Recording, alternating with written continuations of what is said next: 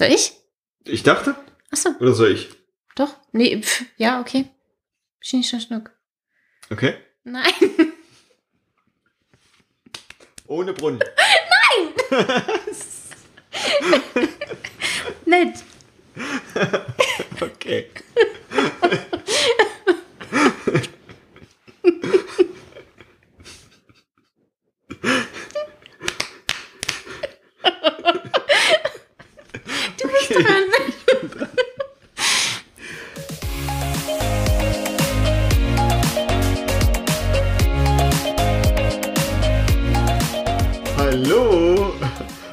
Herzlich willkommen beim Snipcast. Wir reden über Themen wie Mindset, Agilität, New Work, Persönlichkeitsentwicklung und allem, was für dich relevant ist. Schön, dass du dabei bist und los geht's. Soll ich dir sagen, was, was du gerade gemacht hast? Ja. Du hattest einen Denkfehler. Ja, das stimmt, den hatte ich tatsächlich. Und ich hatte auch tatsächlich darüber nachgedacht, ob du nicht auch und ob ich dann vielleicht... Ja, ja, du hast völlig recht. Wir haben Schnick, Schnack, Schnuck gespielt mit Brunnen, wer die Anmoderation macht. Ihr habt Henry gehört, also ich habe gewonnen. Ja, dahinter steht ein Denkfehler. Mhm. Welcher denn? Äh, pff, wahrscheinlich Verfügbarkeit. Verfügbarkeit. Verfügbarkeit, das sagt mir jetzt gar nichts. Mhm. Also, das Papier war verfügbar, ja. Hm, verfüg- Wo ist da jetzt der Denkfehler?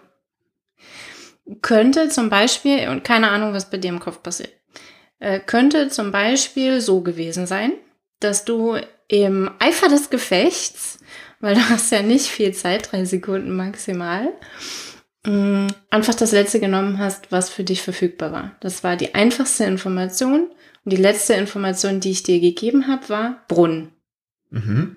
Und deswegen kann es sein, dass für dich einfach der Brunnen gerade die verfügbare Information war. Mhm. Jetzt habe ich aber nicht Brunnen genommen, sondern Papier. Stimmt. Wahrscheinlich, weil du genauso wie ich neben Brunnen dann gedacht hast, nee, wenn sie Brunnen nimmt... Dann decke ich den Brunnen ab. Genau. Und dann hatte ich auch überlegt, naja, aber sie wird ja denken, dass ich dann, dann, und dann, dann wurde es beliebig komplex in meinem Kopf und dann hat es einfach gesagt, oh shit, schnell, zack, Papier. Und du hast sogar zwei Lagen Papier gemacht. Ja, ja. Das war, das war das gute zweilagige Papier. Ach ja, gut. Wir reden heute über Denkfehler. Wir reden über Denkfehler, wir genau. Sind quasi mittendrin. Ich, ich finde das cool, hier eine Psychologin am Start zu haben, die mir mehr darüber erzählen kann. Und ich bin auch schon dem einen oder anderen begegnet. Dem einen oder anderen... Denkfehler und Denkfehler. Menschen. Beidem? Ja. Mhm. Wo fangen wir denn an? Äh, ich rechts hier, unten. Wo ist rechts? Hier. Ich habe hier rechts unten steht bei mir Sunk Cost. Also oh ja, ja. Versunkene den, den, Kosten. Den finde ich, den, genau. Der ist, der ist richtig cool, weil gerade im Projektmanagement haben wir den, glaube ich, richtig häufig. Sollen wir mal vorne anfangen, was Denkfehler sind und so? Diejenigen Hörer, die uns und diesem wundervollen Podcast, der beste Podcast der Welt, schon ein bisschen länger zuhören, die kennen die Folge mit Kahnemann, also äh, schnelles Denken, langsames Denken. Da haben wir ein paar Denkfehler schon angerissen. Und weil es so viele davon gibt und weil wir so viele Aspekte davon in unserem Projektleben mhm. haben und so viele Mechanismen in agilen Frameworks, die eben gegen oder mit diesen Denkfehlern arbeiten, haben wir gedacht, wir machen eine extra Folge dazu. Denkfehler sind all jene, also Denkfehler heißen auch kognitive Verzerrungen. Das ist jetzt ein schwierigeres Wort wahrscheinlich noch als Denkfehler. Also es bedeutet einfach, dass sofort, wenn wir rational etwas bewerten, mit den Fakten etwas passiert. Also die, die rein objektiv beobachteten Fakten werden bei uns anders beurteilt. es werden Informationen dazugegeben, es werden Informationen weggelassen, es wird die Reihenfolge geändert, es wird aufgrund von fehlenden Informationen, Informationsüberflutung oder Zeitdruck werden eben diese Bewertungen entsprechend gemacht. Was ich mich schon immer gefragt habe, ist das antrainiert? Also ist das gelehrt? Also aus Erfahrungen zum Beispiel, die ich in der Vergangenheit gesammelt habe oder von anderen abgeguckt? Irgendwelche Redensarten oder so, die dann sagen, lieber den Spatz in der Hand als die Taube auf dem Dach oder irgend sowas? Mhm. Ja, das, was du gerade sagst, ist eine kognitive Verzerrung, mhm. die dahinter steht. Ob das jetzt erlernt ist, kann ich dir ehrlich gesagt gar nicht hundert Prozent beantworten, mhm. weil wir haben wirklich weltweit, also es ist ein anthropologisches Phänomen und das hat auch nicht mal unbedingt was mit Kultur tatsächlich zu tun, also so anthropologisch ist es wahrscheinlich gar nicht, dass wir diese, also wir Menschen diese Funktionen im Hirn haben. Mhm. Ob die erlernt sind oder ob das tatsächlich nach quasi nach außen gelegte Folgen von mhm. neuronalen Strukturen sind, die ja biochemisch alle gleich, also nicht alle gleich sind, aber unsere Gehirne sind doch sehr ähnlich aufgebaut. Nur die Vernetzungen sind unterschiedlich, wo wir was abgelegt haben. Nur die sind weltweit gleich. Mhm. Deswegen also, weiß ich, also die, die Ausprägung von Denkfehlern, die, die Details, wie etwas bewertet wird, das ist bestimmt antrainiert. Und dafür habe ich auch ein paar mhm. Vorschläge noch dabei. Okay, ja, das, das deckt sich ja durchaus auch mit meiner Beobachtung. Also die Denkfehler beobachte ich ja durchaus auch bei mir mhm. ab und an mal und baue dann Routinen dazu, um die eben abzumildern oder, oder anderweitig beurteilen zu können. Und beschäftige mich eben auch mit der Programmierung, die wir so haben und dachte mir dann auch so mit, aha, wahrscheinlich gehört das zum Betriebssystem. Ich habe sogar einen dabei, da habe ich direkt an Henry gedacht. Also nicht, weil Geben du den... den bis zum Schluss auf, oder? Nicht, droppen wir den einfach so zwischendrin. Nicht, weil du den, den Denkfehler immer machst oder häufiger machst, ja. Nicht, weil ich den bei dir beobachte, ja. sondern weil ich dazu wiederholt von dir Sprüche höre, ja. die diesen Denkfehler verhindern wollen. Mhm. Also du hast einen Mechanismus eingebaut, um diesen Denkfehler mhm. zu verhindern und zwar auch in deinem Umfeld. Also wahrscheinlich nicht nur mit mir. Also ich habe einen Henry-Denkfehler dabei. Ein, einen Henry-Anti-Denkfehler. Ja, genau. Genau. Ja, das ist tatsächlich meine Strategie, wie ich damit umgehe. Ich, ich packe da Routinen drauf, die das wieder auf eine logische Ebene ziehen. Und da gehen wir jetzt einfach mal ein ja. paar durch, weil wir haben für ganz, ganz viele von Denkfehlern und es gibt ich, also bestimmt achtzig, die habe ich nicht alle dabei. Wow. Äh, auch weil ich die feinen Nuancen, die Unterschiede gar nicht so gut erklären mhm. kann. Ich habe jetzt ein paar große mitgebracht, die ich viel, häufig beobachte, die wir wahrscheinlich alle kennen, die auch du kennst und die, wo wir Mechanismen eben gegen mhm. installiert haben bei uns im Arbeitsumfeld oder bei uns persönlich. Okay, cool. Und wir fangen unten rechts an. Ja, äh, Sunk Cost, Sunk haben, Cost. Haben wir ja schon genannt. Genau, das sind irreversible Kosten und wir kennen das auch manchmal als Point of No Return. Und dieser Punkt ist nicht immer rational gesetzt. Das bedeutet im Prinzip, ich tendiere dazu, auch nach einem Verlust meiner Aktion nicht abbrechen zu wollen. Mhm. Im Projektmanagement, ich weiß, dass ich mein Ziel auf diese Art und Weise nicht im Rahmen des Plans erreichen kann und trotzdem breche ich diese Aktion nicht ab, mhm. sondern ich bleibe dran, weil ich habe ja schon zu viel Geld ausgegeben. Ja. Und deswegen gebe ich auch immer mehr Geld aus. Ich, ich übersetze das häufig mit too big to fail. Mhm. Also ich habe jetzt so viele Millionen in dieses Projekt reingesteckt, jetzt stecke ich da noch weitere Millionen rein, mhm. dann, weil das muss jetzt gelingen. Mhm. Denn ich will mir nicht die Blöße geben mit die Millionen, die sind einfach verloren. Mhm. Das, ich habe viel dazugelernt, ich kann das Projekt nochmal neu starten, vielleicht ein Jahr später oder sowas und mit dem Erfahrungswissen mhm. wahrscheinlich besser machen. Aber nee, jetzt steckt da so viel drin, jetzt muss ich so viel nachschießen, bis es zu Ende ist. Mhm. Da steckt jetzt ein Aspekt drin und das ist für mich die Verlustaversion. Also ah, okay. ich verhindere oder ich habe eine Abneigung gegenüber Verluste. Ich ja. mag keine Verluste machen. Das ist grundsätzlich erstmal auch was Gutes. Ah, und das ist ein anderer Denkfehler als das Sunk-Cost? Es gibt Literatur, in denen sind das unterschiedliche mhm. und für mich sind die so artverwandt, dass ich die zusammenzählen mhm. würde. Okay. Ein zweiter, also für mich ist Verlustaversion ein, der spielt ein auf Sunk-Cost. Ja. Es gibt noch einen zweiten, der einspielt auf Sunk-Cost ja. und das ist das eskalierende Commitment. Ja. Und da steckt tatsächlich ein Scrum-Wert drin. Nämlich das Commitment. Ja. Da dürfen wir Coaches oder insbesondere du als Scrum Master ganz genau drauf gucken. Ist das Commitment, das gegeben wurde, ein eskalierendes Commitment oder ist es ein Commitment, das verhandelt, also für mich wäre es dann verhandelbar. Das wäre für mich das Gegenteil von einem eskalierenden Commitment. Ein eskalierendes Commitment ist, ich halte daran fest, komme was wolle. Hm. Ich möchte nicht von meinem Commitment abweichen. Ich weiß, ich schaffe das nicht in Zeit. Ich weiß, ich schaffe das nicht in Budget. Ich weiß, ich schaffe das nicht mit den Menschen, die ich habe. Und trotzdem verspreche ich immer weiter nach außen und wahrscheinlich auch sogar mir selbst gegenüber, dass das schon alles seine Richtigkeit hat. Ich schaffe das. Mhm. Mein Commitment ist, komme, was da wolle. Mhm. Mhm. Das steht. Und irgendwann habe ich das so vielen Menschen gegeben, dass ich dann eben umso mehr dran festhalte. Deshalb wahrscheinlich eskalierend. Die Beweggründe dahinter sind erstmal egal. Also warum ja. ich daran, das ist, glaube ich, sehr, sehr vielfältig, weshalb Menschen an ihren Commitments festhalten. Und es ist grundsätzlich ja auch was Gutes, wenn Menschen an ihren Commitments festhalten. Genau das wollen wir ja auch in Scrum.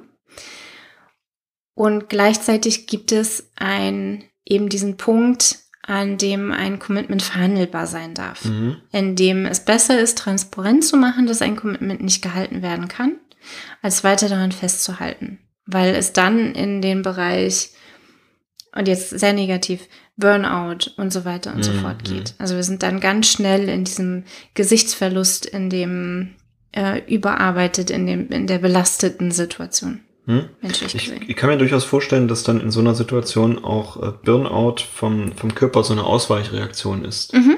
um dieses Commitment quasi auch weiterhin dann immer noch halten zu können, nur jetzt ist halt was, was Körperliches quasi dazwischen gekommen. Genau, ich bin krank. Ja. Ich kann, ich hätte das Commitment halten können. Hm. Ja, ist interessant mhm. und für mich daher auch klar, warum das durchaus ein Denkfehler ist. Mhm.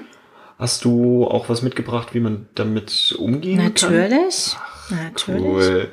Ich bringe noch ein zweites Beispiel für Sunk-Cost, weil ja. es, ein, ein, finde ich, ein ganz interessanter psychologischer Effekt ist. Mhm. Sunk-Cost erkennt man nämlich in der Spielsucht auch sehr gut.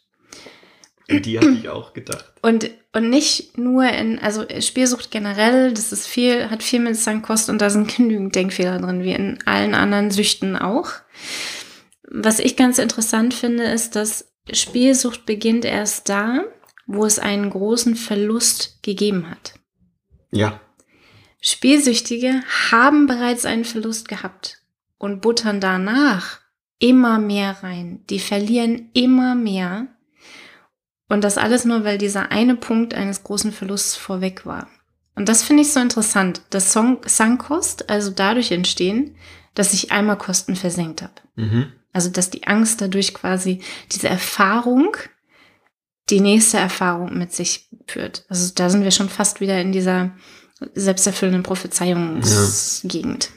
Ich muss das ja irgendwie wieder ausgleichen oder was. Genau, und jetzt habe ich einmal verloren, das passiert mir nicht wieder. Ja, ja, ja. So, also, da gibt es ja genug, was wir im Kopf. Das, das begegnet mir in der Anlageberatung auch sehr häufig mhm. tatsächlich, dass eben Menschen Anlagen hatten, die definitiv im negativen Bereich waren und deshalb können die sich jetzt nicht davon trennen, weil da haben sie ja Minus gemacht und da wird es dann mhm. auch häufig nachgebuttert. Das ist echt interessant, ja. Genau. Das, ja. Und Spielsucht ist natürlich das, die schlimmste Ausprägung davon. Ja, das stimmt. So, was kann ich machen? Ja. Was wir im Projektumfeld ganz gerne machen, das mache ich zum Beispiel, wenn ich in Projekte reingehe als Beraterin oder als Coach, ist, ich definiere Abbruchkriterien. Mhm. Und zwar vorweg. Die müssen für mich nicht hart sein. Also es kann sein, dass Abbruchkriterien eintreten und ich trotzdem bleibe. Mhm. Ich finde das trotzdem wichtig, zu dem Zeitpunkt, wo Abbruchkriterien eingetreten sind, zu sagen, jetzt sind sie eingetreten. Wie gehen wir damit um? Mhm.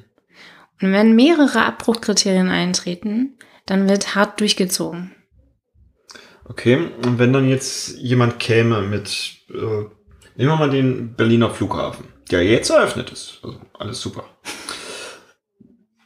Der war ja zu irgendeinem Zeitpunkt, war wahrscheinlich von, von den Kosten her, war das Budget ausgeschöpft mhm. und wahrscheinlich nochmal, ich weiß ja nicht, wie viel der unterm Strich jetzt gekostet hat, aber sagen wir mal nochmal fünfzig Millionen mehr rein, als, als er eigentlich sonst gekostet hätte. So, nehmen wir mal an, da war die Schwelle mit mehr wie mhm. fünfzig Millionen drüber darf er nicht liegen. Und dann sitzt man zusammen und sagt, ja, okay, Abbruchkriterium erreicht. Und dann gibt's doch bestimmt ein paar Menschen, die, die an diesem Punkt dann sagen mit, naja, aber wenn wir jetzt nochmal zwanzig Millionen reingeben, mhm. dann schaffen wir es aber wirklich.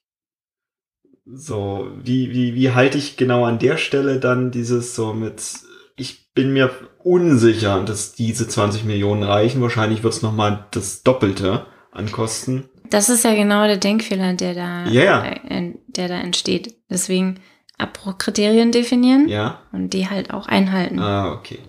Also, und ich, was ich vorhin gesagt habe, ist, wenn mal eins eintritt, mhm. dann ist es für mich nicht unbedingt ein harter Abbruch. Mhm. Wenn mehrere eintreten, ist es für mich ein harter Abbruch. Okay, gut. Und das kennen wir ja auch aus Freundschaften oder aus Arbeitsbeziehungen. Mhm. Wenn mein Arbeitgeber mich einmal nicht bezahlt, bin ich vielleicht nicht unbedingt gleich weg. Wenn er mich zweimal nicht bezahlt und mir keine Arbeitszeiten mehr zuteilt und meine Krankenversicherung nicht mehr zahlt, dann ist spätestens der Moment gekommen, wo ich sage, okay, ich höre jetzt auf, für dich zu arbeiten. Mhm.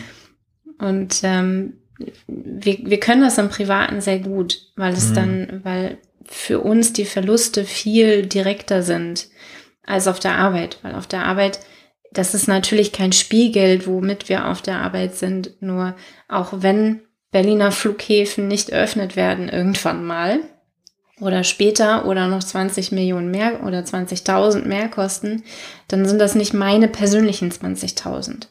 Das sind irgendwelche fiktiven, die ich bestimmt irgendwie bezahlt habe über Steuergelder, nur die merke ich nicht jetzt, weil ich weniger zu essen habe.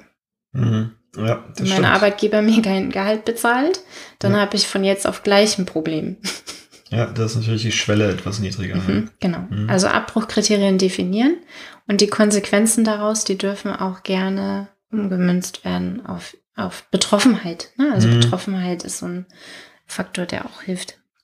Was ich noch ganz interessant finde gegen Sunk-Cost ist, sich Gedanken zu machen und das auch geübt zu haben, wie ein Adjoining aussehen kann. Also Adjoining ist die ja. Phase bei Teams oder in Projekten, an denen dieses Projekt, weil Projekte sind ja mal zeitlimitiert, beendet wird. Und dieses Adjoining aktiv zu gestalten und dafür auch was zu tun, das ist manchmal nur eine, eine Rhetorik, eine sprachliche Feinheit, ein, ein Feiern von Erfolgen, Rückblicke machen, die so ein bisschen das Gefühl aufbringen mit, okay, wir dürfen uns jetzt verabschieden von dem, was wir hier gerade tun, weil Sunk Cost. Mhm. Und es muss ja. gar nicht mal so explizit sein. Ja. Ich möchte kurz nochmal drauf eingehen. Du hast gerade Betroffenheit erwähnt. Mhm. Und das möchte ich für unsere Zuhörer tatsächlich nochmal ein bisschen herausstellen.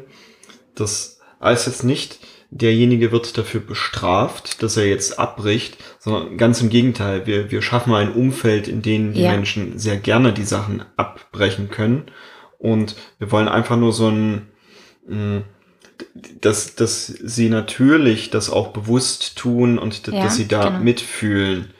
Und keine Strafen, sondern wirklich daraus lernen, ja. das teilen und das gerne dürfen, dieses Abbrechen. Das ja. ist das Wichtige, weil so schaffen wir ein Umfeld, in dem Experimente wieder möglich sind. Ja, Das ist richtig. Gute Ergänzung. Was auch hilft, ist vom Ende her rechnen. Mhm. Also nicht, ne, also Projektplan, Work Breakdown, Structure und dann lege ich das alles nebeneinander und dann komme ich irgendwo an einem Punkt raus. Ja. Sondern von hinten her rechnen, was möglich ist. Ja. Also wenn ich zweitausend, wann sollte der denn veröffentlicht werden? Der, ich glaube zweitausenddreizehn. Äh, ja, wenn er zweitausenddreizehn ähm, aufmachen soll, was schaffen wir denn bis dahin tatsächlich zu machen? Mhm. Und was schaffen wir einfach nicht? Ja. Und die Rechnung von hinten kann manchmal ein bisschen anders aussehen als die Rechnung von vorne, äh, weil sich das dann nicht so nach hinten schiebt, sondern ich eben nur reinpacke, was ich tatsächlich brauche. Und da haben wir...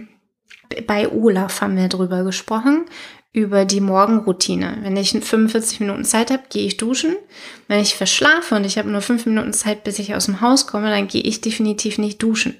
Das heißt, wenn ich den, den von hinten plane mit, ich habe nur fünf Minuten, was passt da noch rein, dann sehen meine Aktionen anders aus, als ich habe jetzt hier alle Zeit der Welt, bis ich zur Arbeit fahre. Ja. Und wahrscheinlich fahre ich so gegen sieben Uhr dreißig los. Ja. Die einfachste Form von Priorisierung. Genau, genau. Und wer die Details dazu nochmal hören möchte, hört bei Olaf Kapinski im Leben, Leben führen Podcast nochmal rein. Ja, Folge dreihunderteins müsste am das sein. Am neunten elften ausgestrahlt. Und ich finde, ein unglaublich gutes Modell, um mit Sunk-Cost umzugehen, sind O K Rs. O K Rs, also Objectives and Key Results. Warum?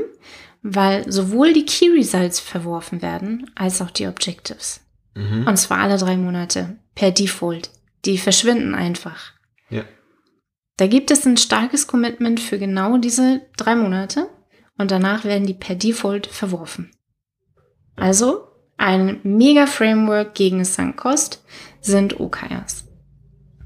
Ich, ich sehe schon, dass du meine Liste für, für zusätzliche Themen jetzt schon wieder gut füllst. Ja, ja, natürlich. Schön, cool. Ich, ich mag das, ich mag das, das gut, gut, dass wir gut Stoffe mal haben. Ich finde gut, dass ja. du noch eine Folge über O K Rs machen möchtest. Das hast du richtig verstanden.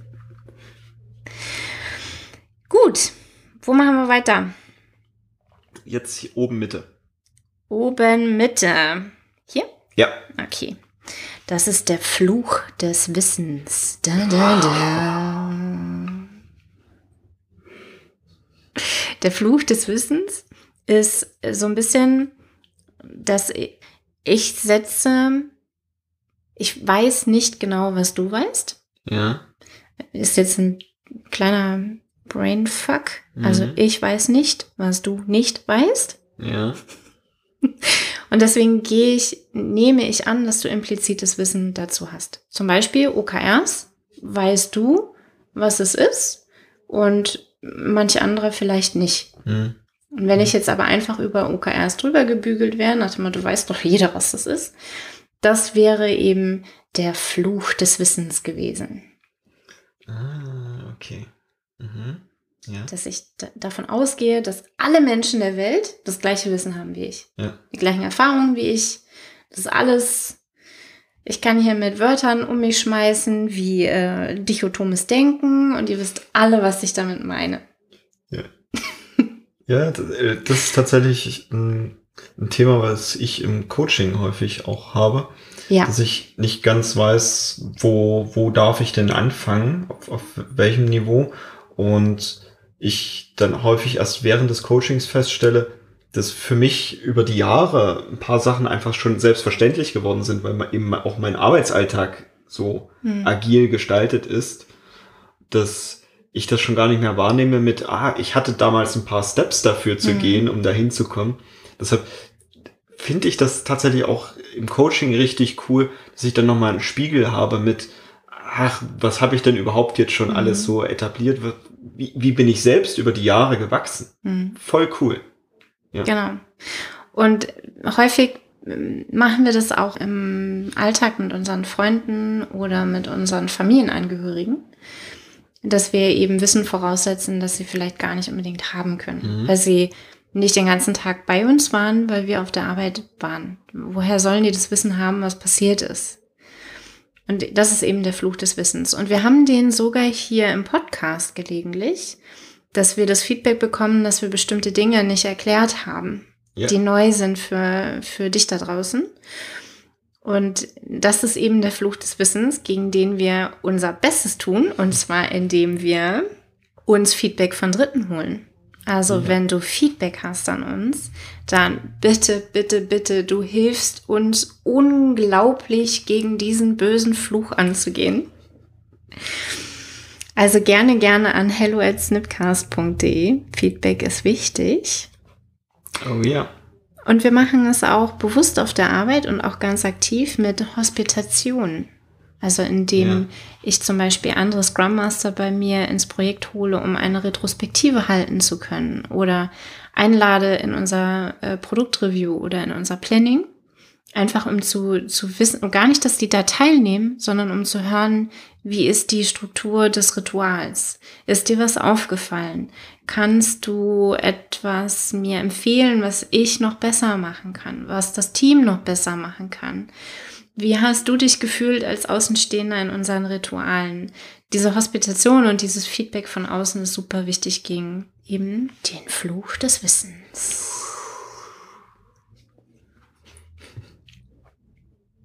Ja. Hast du noch Fragen zum Fluch des Wissens?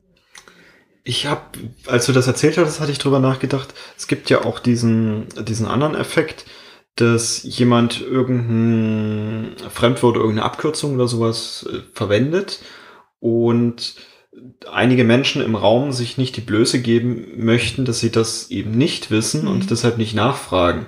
Und das Witzige ist, was ich halt häufiger schon beobachtet habe, dass es tatsächlich nicht Einzelpersonen sind, sondern es sind meist mehrere Personen im Raum, die mhm. dann so tun, als hätten sie verstanden, ja. was derjenige gesagt hätte. Lächeln und winken. ja. ist, ist das auch so ein Denkfehler in der Richtung? Ich habe den jetzt nicht explizit rausgesucht mhm. und ich würde den fast als... Das ist tatsächlich etwas, was kulturell bedingt ist, mhm. wie sehr wir uns und wer dieses Wissen voraussetzt. Ja. Das ist der Hund auf der Treppe. Ach, okay. Krallen vom ah, Hund auf der Steintre, yeah, okay. weil die hier direkt an die Wand yeah, an. Ja, yeah. Ich habe auch gedacht, wir sind Mäuse in der Wand. Ja, ich habe eher an einen Waschbär gedacht. Ein Waschbär. Von der Größe passt, weil das ist so eine französische ja, Bulldogge. Habe ich gut gehört. Hast du sehr gut gehört. Gewicht gut geschätzt. Ja. Farbe auch. Ob du die Farbe an den Schritten hören kannst. Das ist schon... Ehe. Heilig. Wahnsinn, wir können zu Wetten, das gehen. Okay. Nein, warte. Der, du hast gefragt, ob der... ob das Menschen sich dann nicht die Blöße geben. Das ist kulturell hm. bedingt und es ist abhängig davon, wer spricht.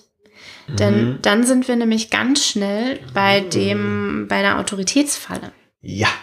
Da sind wir ganz schnell bei solchen Phänomenen, dass Politiker oder Popstars, mhm. sogenannte, oder irgendwer, wer als Autorität, Experte, Eltern, die können einen Blödsinn erzählen und wir glauben das. Mhm.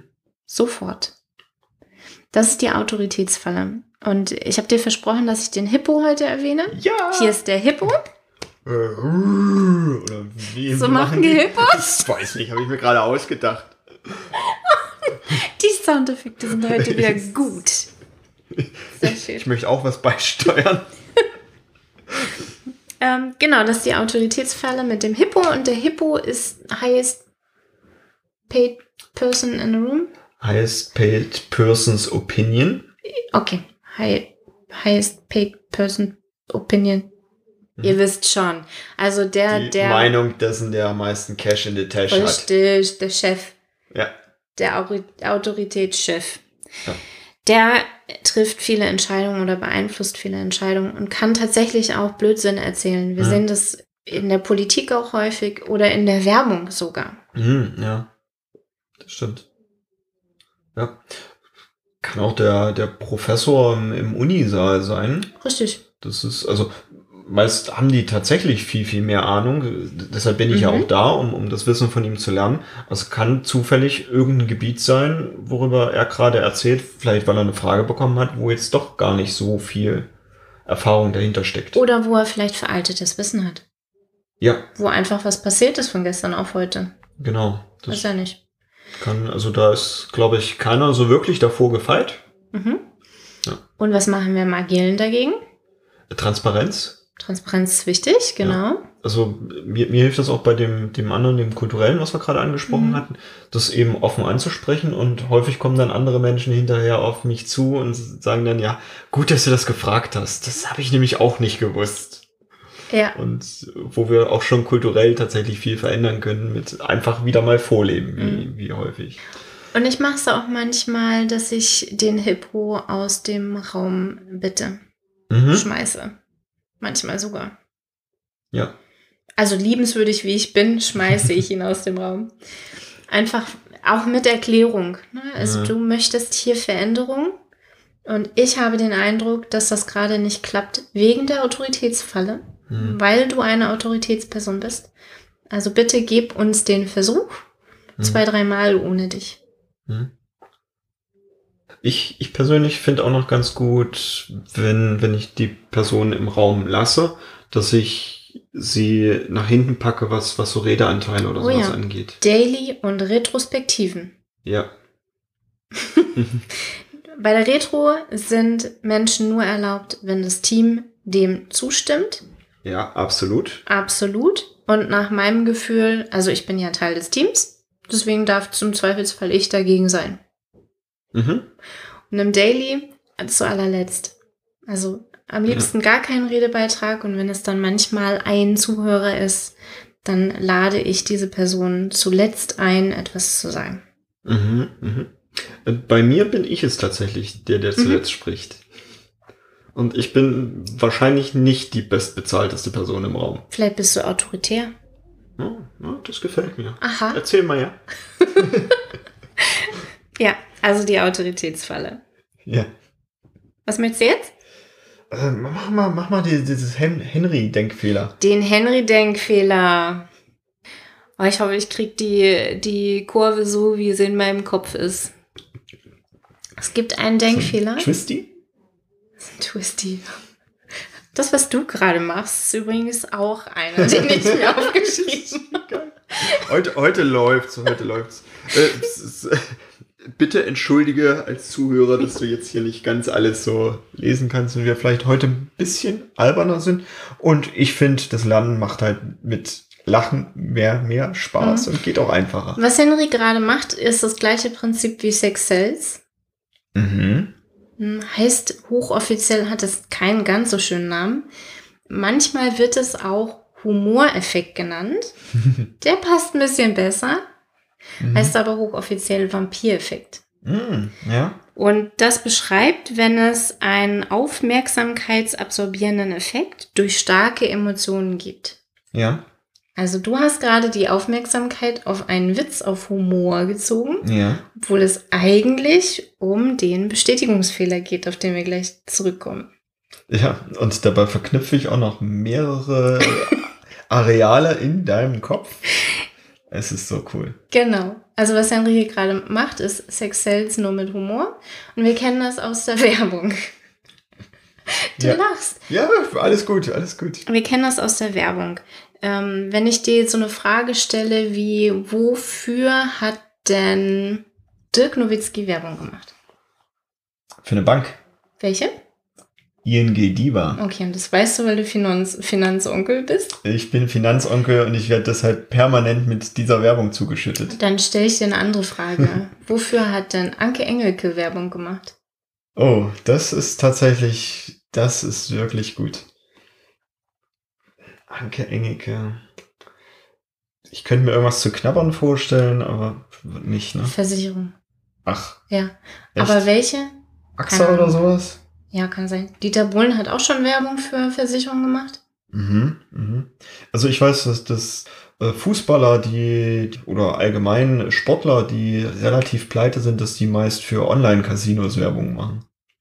Oder für Rasierer. Da ist jetzt die Frage, welche ein bisschen schlecht, weil so viele verschiedene Rasiererarten gibt es nicht. Mhm. Und, und das darf ich als Mann sogar zugeben, ist, ist tatsächlich passend platziert an der Stelle. Ist es? Warum? Weil mich das... das sind alles durchtrainierte, gut aussehende Männer. Mhm. Und wenn die diesen Rasierer benutzen, ich möchte ja mindestens genauso gut aussehen, mindestens so durchtrainiert sein und vielleicht hilft mir der Rasierer dabei. Sex sells, ja, genau. Ja, genau. Es geht überhaupt nicht darum, es geht kein Stück darum, ob die Rasur dafür sorgt, dass du ein sportlicher, muskelbepackter, erfolgreicher junger Mann bist. Und das ist eben der Vampir-Effekt. Wir, wir ziehen irgendetwas und lenken davon ab, was, was wir eigentlich wollen. Und ja. ich benutze das sehr, sehr häufig. Hm? Das ist vielleicht Janinas Effekt. Wie, du benutzt das sehr, sehr häufig? Ich, sehr, ich benutze das sehr, sehr häufig. Und ich, du wahrscheinlich auch, ich benutze häufig sowas wie Lego. Ja. Oder hm. bunte Bilder. Ja. Ein Witz. Konfetti. Mhm. Das sind alles Repräsentationen, die in der Situation dann gerade nicht viel zu tun haben, die aber emotional die Aufmerksamkeit anziehen. Ach, witzig. Und dadurch bekomme ich, also mit Lego, Lego ja. Serious Play, bekomme ich die Leute dazu, ernsthafte Probleme anzusprechen, mhm. einfach weil sie es gerade spielerisch machen ja. dürfen. Ich, ich, ich sehe das ja häufiger und ich bin dann jedes Mal geflasht von, das ist schon echt cool. Agile Spiele, das ja. ist alles Vampir-Effekt. Das ist so witzig. Ich, ich hab's, ich hab's tatsächlich nicht gewusst. Für mich ist das tatsächlich neu. Cool. Danke dafür. Also wirklich danke dafür. Ich, ich habe das bisher aus, aus dem Grund gemacht, dass ich ja aus dem N L P komme und so viele Wahrnehmungskanäle wie möglich miteinander kombinieren mhm. möchte. Und deshalb, wenn ich eine, eine auditive Information rüberbringe, packe ich natürlich irgendwas Visuelles noch mit drauf und möglichst auch noch irgendwas, was man anfassen kann, wo man was Haptisches in der Hand hat, um eben wenigstens diese drei Hauptkanäle zusammenzubringen mhm. zu einer Information. Jetzt kannst du sie aber auch bitten, einen Stift aufzunehmen und das aufzuschreiben. Was ist unser größtes Problem? Hier hast du ein Post-it und einen Stift, schreib auf. Ja. Also visuell, kinästhetisch und Problem im Raum. Und es gibt auch häufig ein Ergebnis. Nur wenn ich möchte, dass sie mitmachen über ein Problem, das vielleicht nicht ganz so auf der oberen Ebene liegt mhm. oder das vielleicht ein bisschen sensibel ist oder bewusst noch nicht bekannt, sondern wirklich eher auf der Unterbewussten liegt, dann nehme ich mir irgendein Spiel. Dann spiele ich den über Repräsentationen, also Lego-Steinchen oder über irgendwelche Rollen, die sie einnahmen, nehmen dürfen, wie die Lego-P O-Challenge, die ja. mein Team liebt. Bisher jedes Team liebte. Einfach weil es losgelöst ist von meinen mhm. eigenen Gefühlen und meinem eigenen Empfinden. Dann spiele ich nämlich eine Rolle mhm. und dann kann ich das eher äußern. Ja, finde ich cool. Wird auch übrigens in der Therapie verwandt. Mhm. Dieser Vampir-Effekt. Mhm. So, zurück zu Henrys Denkfehler. Ach, das war er gar nicht. Nein, das war er gar nicht.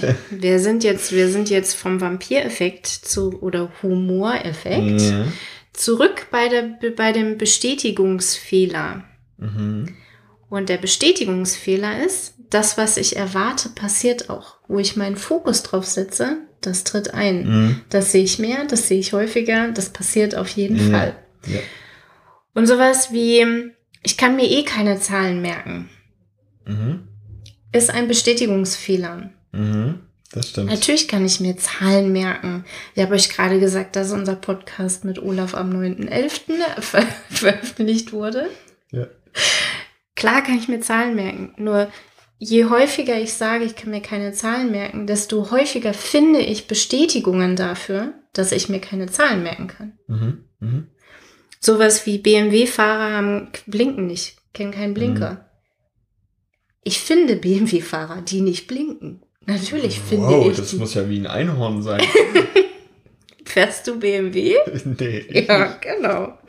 Sonst, sonst würde ich einen kennen, der blinkt. Aber. Oder einen, den ich heute gehört habe, ist, heute sind alle so schlecht drauf. Ah, Wer mh. sind alle? Mh. Ich bin nicht schlecht drauf. Warum sind heute alle schlecht drauf? Und sobald aber dieser Raum, dieser Satz im Raum steht, ja. finde ich Menschen, und ich muss den nicht mal selber gesagt haben, mhm. den kann jemand anders gesagt haben, finde ich Menschen, die schlecht drauf sind. Ja, das, das ist das Thema mit dem gesprochenen Wort. Es mhm. ist halt nun mal draußen, dass sich dagegen wehren, ist gar nicht so einfach mhm. und schon, ja. Und da musste ich ganz viel an N L P denken. Ja, absolut. Also das ist den, wenn du im Training solche Sachen bei mir bringst, die zerstöre ich dir.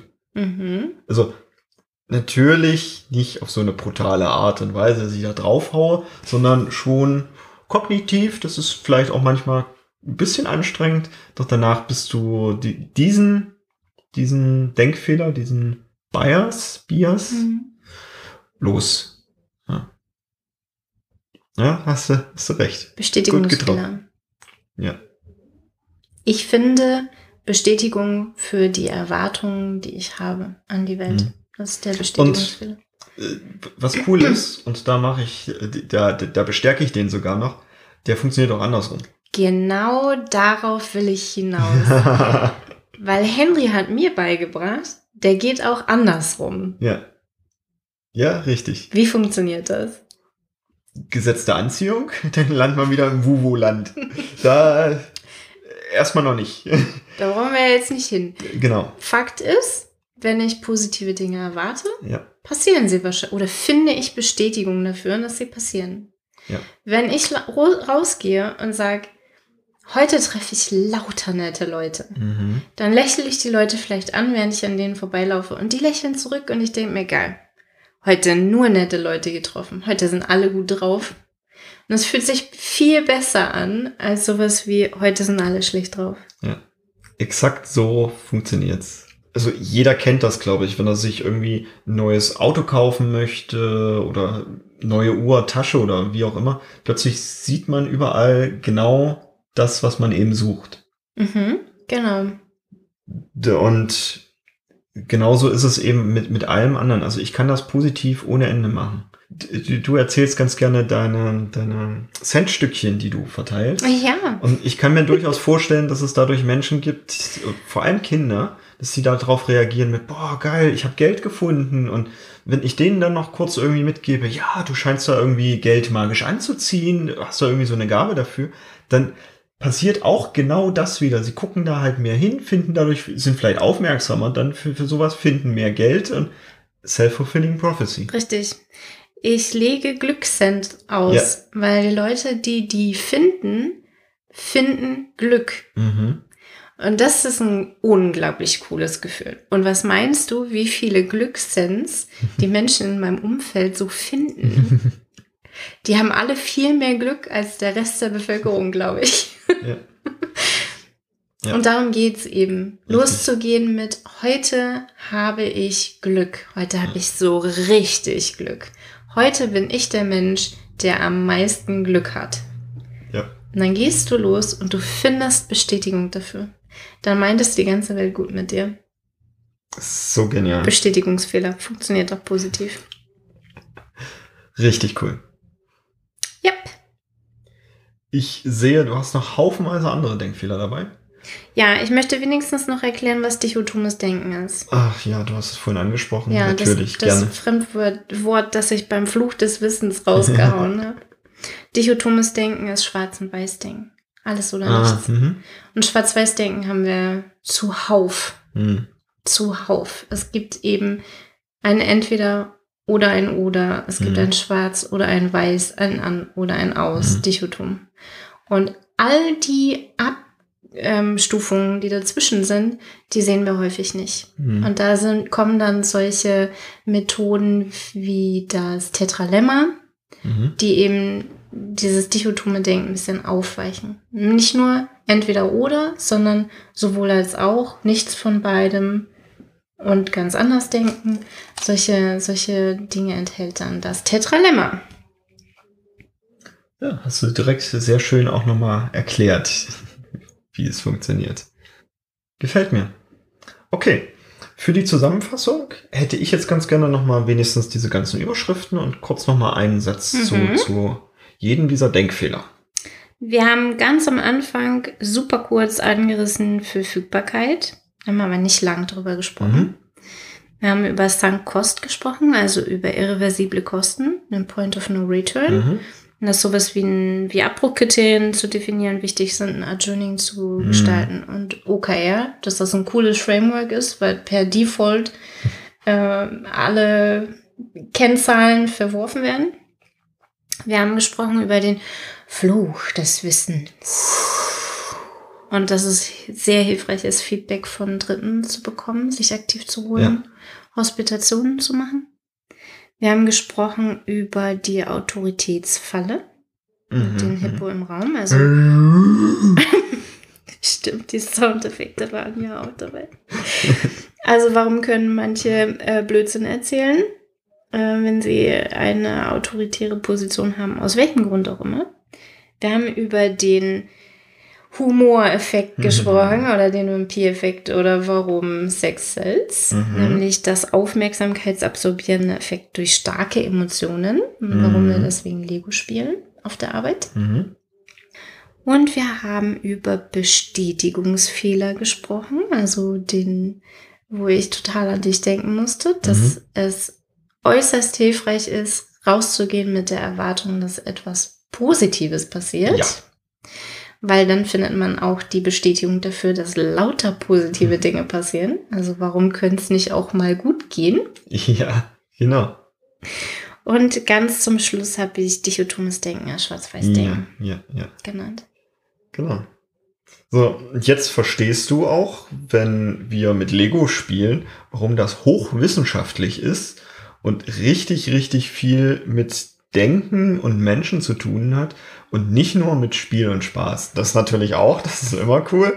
Und da steckt richtig Arbeit und Know-how drin. Mhm. Ja, da können wir jetzt fertig? Direkt, ja, fertig. Vielleicht macht ein Hippo auch eher so. Das ist möglich. Bestimmt, also wenn es so, so halb unter Wasser ist, bestimmt so. Haben Zoos eigentlich geöffnet gerade? Nee, Zoos haben zu. Verdammt! Okay. Okay. Vielleicht äh, YouTubest du das mal. Mh, gute Idee. Gute YouTube Idee. Das mal, wie Hippos machen. Ja. Und dann schickt mir einen Link. Ja, lachen wir uns wahrscheinlich jedes Mal Hello kaputt. hello at snipcast punkt de Ja, cool. Coole Idee. Und wir hören uns wahrscheinlich nächste Woche wieder. Im Snipcast. Ich wünsche dir bis dahin eine tolle Zeit. Tschüss. Tschüss.